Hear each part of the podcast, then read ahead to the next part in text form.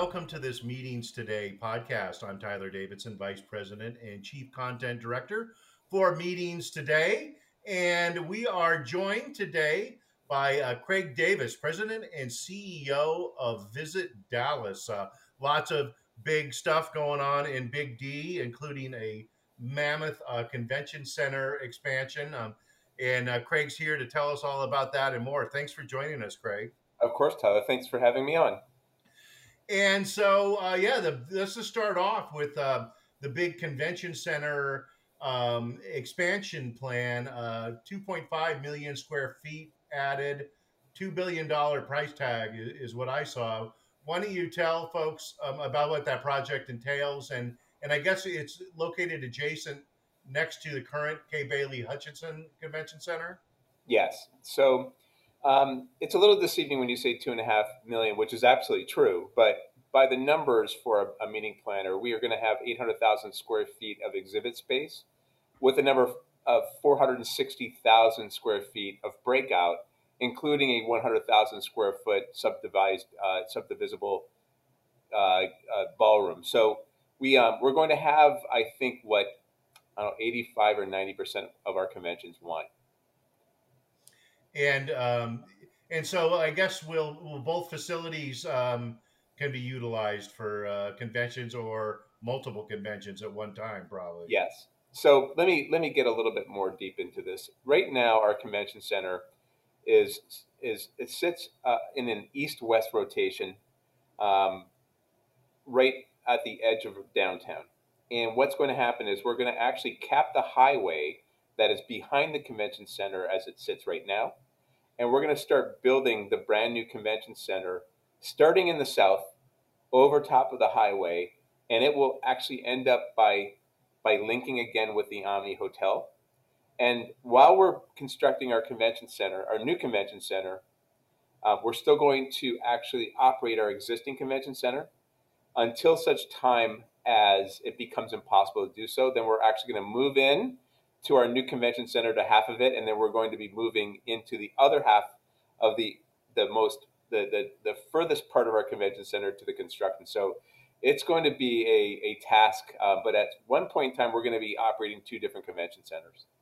So and we're then, going to be asking for a lot of of patience of our customers. And I, and I guess you're you're still expected to maybe break ground in 2024 and complete it in 2029? Precisely. It, we'll start breaking ground in 2024, and that means actually capping the, the highway and then starting south, and it will actually have no effect at all on the convention center. But as we get closer, as the convention center, the new expanded build, gets closer to the convention center that exists now, that's when we're going to have some some um, some challenges in terms of how we're going to bring traffic in and out and um, and construction vehicles along with um, the, the trade show vehicles. So um, we have a plan and we're going to execute that plan. And then, from what I could tell too, in reading the description, that uh, there's going to be a lot of great ballroom space in the uh, in the new facility. Right. So we're actually building this convention center to do um, one of two things. We're either going to make it for that large mega convention um, that will utilize the entire 800,000 square feet of exhibit space, along with the 460,000 square feet of breakout with 100,000 square feet of ballroom space, or we'll be able to actually split it in half and have two conventions operating at the same time. Mm-hmm. And so we call it a two piston engine. We may have a situation where one convention is moving into one half of it, the other one is actually operating, and that will get more of a constant flow of business throughout the, the year rather than having the you know the four day setup and the three day teardown we'll mm-hmm. minimize that by selling um, more uh, more conventions and perhaps the same convention size that we're having now. So we'll have the ability to to actually attract both to, to Dallas. And I think you mentioned too, it really puts you up in the top tier of, of large of, of cities who can handle the mammoth conventions. It does, and you know, we, it, there are other cities that kind of will smile when they hear this, and that's true. That you know, um, Chicago has two million square feet, and we're uh, we're going to be eight hundred thousand. So I mean, we can't compare to that, but we will be in the top tier in terms of our mix of uh, exhibit space and breakout space. Right now, we have seven hundred twenty-five thousand square feet of exhibit space, which fits a lot of what our customers want, but we really do lack in our breakout space. So this will be fixing all of that, taking a quantum leap forward in terms of being able to have everything under one roof um, and having the, the much needed breakout space that our customers have wanted and we haven't been able to provide. And so, yeah, breakout space is always important. What other sort of amenities or features of the convention center will be unique? I mean, this is, uh, yeah. I'm always curious when people build mammoth new convention centers like that because it really gives a window into uh, sort of uh, the trends we can look forward to in the future. Yeah, and you know, I'm going to be really honest, Tyler, that we don't know what the trends are quite yet. We are actually in the process of meeting with our meeting planning community and getting their ideas of what the best of breed is out there, and we're going to use their direction to build this. But you can be rest assured that we're going to be looking at the trends in uh, what's happening right now and you know and what they expect in the future. I don't think conventions are going to get any smaller in the future. I think that we'll continue to be along this pace. I do think obviously we're going to have to take a very deep dive in terms of the technology that will be not only needed when we open up in 2029 but what we're going to need in the next you know 10 20 years after that so we get a chance to kind of rewrite this mm-hmm. and start from scratch and build to what we think will be um, needed um, and that's a luxury that that a, a, building has, you know, for a short amount of time before they become obsolete. And it's inevitable that ours will will have that time, but we'll actually have a chance to take a quantum leap forward right now. Um, so we're still actually designing it. We know what the footprint is going to look like, which is, is um, the footprint of when we say 800,000, 460,000, our customers say, okay, that works for me um, it is the, the devil will be in the details and we're going to be working with them to make sure that we optimize what they need. Obviously having um, service areas to, to get right to our customers kitchen space um, all the things that um, that the best buildings have we'll be able to do that which will be a, a really wonderful opportunity for dallas. Well i look forward to uh, keeping up with the, the progress as it goes along. Um, thank you what what else is going on in Dallas that uh, planners uh, should know about? Well, I, I, talked extensively about the convention center itself, but another thing that's going to be coming along right beside it is an enhanced entertainment district right at the convention center. So we have what's going to happen, and it's it's going to be remarkable that we have the, the land available to build this new convention center going south to north. And then we'll be able to actually um, raze the convention center as it stands right now um, and then we're going to be able to redevelop the land that the convention center presently sits on. Hmm. And that land will be able and has been earmarked for entertainment um, and you know uh, restaurants, attractions. So it will be everything that we're going to build there will enhance the convention center itself.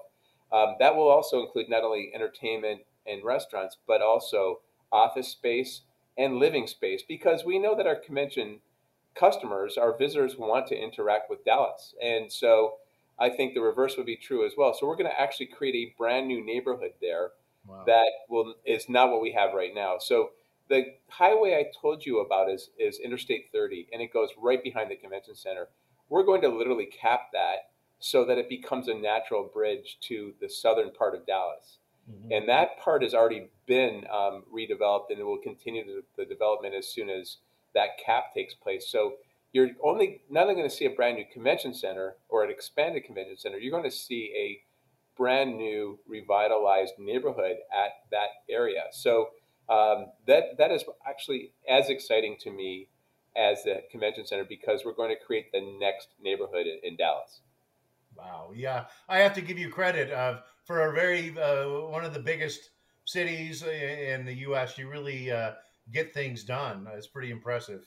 I'll tell you, you know, and I know we're going to talk a little bit about that. You know, I've been in Dallas for two and a half years, and it blows me away that this is a can-do city. Um, they told me that during 2008, when the rest of the country was shutting down and not doing any construction projects, Dallas developers decided to double down.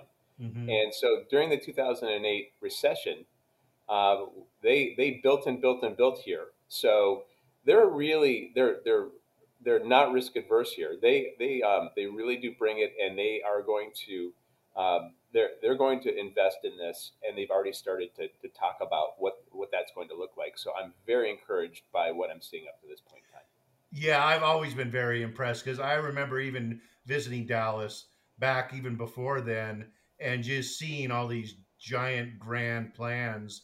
And it's amazing that uh, they really stuck with the mission and, and got it done. If I'm being really honest, Tyler, the the the city of Dallas has been on meeting planners' minds and um, and and outlook for the longest time. But because our convention center, and I'm not going to get into it because the convention center is going away, but it is an older convention center, has been built in five different phases. The oldest part of it was built in 1957, and the newest part was built in the early 2000s. Mm-hmm. So over that course of 60 something years, almost 70, you have five different systems, you have five different engineering plants. There's there's a lot of things that are behind the scenes that our customers don't see. Mm-hmm. So the opportunity to really take this and restart and think of this all over again. Now we're going to finally be able to give these customers that have wanted to use Dallas a reason to use Dallas because they've said to us clearly, you you know, we, we love the city, you just don't have the building that we need, especially the breakout space. So we're going to have the opportunity to really feed those needs and ask customers what they want and and serve that up to them. Well, great. And uh, you mentioned just a, a, little while ago that um, you came to visit Dallas in January uh, tw- uh, 2020, yes. which it always is amazes me that the people I talk to who like get a major new position and then the pandemic hits. Uh, what was that like? Uh, what sort of lessons did you learn? And then tell us just about your experience as someone new to Dallas and what you're enjoying about the city. So the, the joke I make, and it's really true, is I, I grew up in Canada. Canada is the land of nice.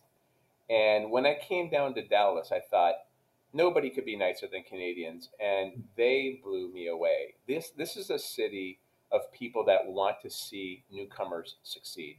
Mm-hmm. So when I first got to town, and this was this was pre-pandemic, I was busy trying to to you know get my arms around the job, get my arms around the city I didn't know a soul here. So um, I had a big task ahead of me. And as I started to meet people, they said, you know what, you should be meeting ABC, CDE, you know, this person, that person. And I would finish lunch with them or coffee. I'd get back to my office, I'd look at my emails, and that person would have already sent the email to the person or the persons that they said that I should meet. They'd say, hey, Bill, meet Craig. I'm going to leave the two of you. So they allow you into their network, which is very, very gracious of them.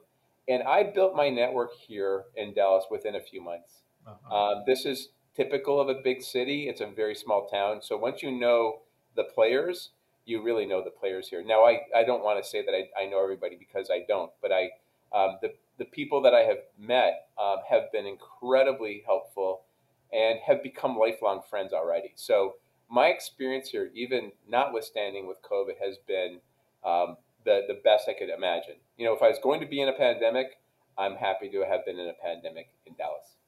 that's, that's a great, that's an optimistic way to look at it. Uh, um, and then tell, what do you do for fun there as someone who is relatively new to the city and what, uh, you know, put your like tourist hat on. Um, okay. All right. So, um, you know, I'm here to sell Dallas, but this is really a Metroplex. We call it the Metroplex. And so there are um, a number of cities that are around Dallas proper, and each one of them has their own uh, their own unique selling features. So I love actually, you know, in Dallas itself, one of the things that people might be surprised about is that we have the largest arts district yeah. in the in the country. So everything that you want is right here within steps. So that's my favorite thing to do. Um, also, the the green space here, the the um, the different parks are are abundant here. They decided. I told you about that the one highway that um, that we're going to put the the um, cap on to build the convention center. Well, years prior, they they they capped another highway and they built what's called Clyde Warren Park, and it is an oasis in in the middle of downtown Dallas, and it has everything for, for that children would want, families, dining and entertainment. It is a park with water fountains and um, and a whole bunch of different things that would attract everybody from people on dates to kids and, and families. That is another incredible part. And then, so I'm also a golfer, and you can mm-hmm. golf 12 months a year here, which is a big deal. I mean, I, I, spent the bulk of my career in Pittsburgh, and I got to golf about seven or eight months a, a year there. It's 12 months a year. And then I also um, got my private pilot's license about three or four years ago, I think four years ago. And so I'm flying a lot here because the weather is easy to fly in. So I'm, I'm as happy as I could possibly be. Excellent. Well, great. Well, thanks for joining us today. I really appreciate you making time. And I appreciate the um, the invitation, Tyler. Great, and uh, good luck with the project. Um, and uh, I'm sure as there you host a lot of industry events there, I'll probably uh, be in Dallas here uh, before I know it. So. Good. Well, well, we'll certainly want to check back and let you know what our progress is. Excellent. Thank you. And that was you, that was uh, Craig Davis, uh, President and CEO of Visit Dallas. I'm Tyler Davidson, Vice President and Chief Content Director for meetings today. Thank you for joining us for our podcast today. If you're interested in discovering more of our podcast, just head on over to meetingstoday.com. Check out our podcast section for um, a variety of podcasts with uh, various industry thought leaders. So thanks for joining us today. And whatever you're up to for the rest of it, uh, go out and make it great. Thank you.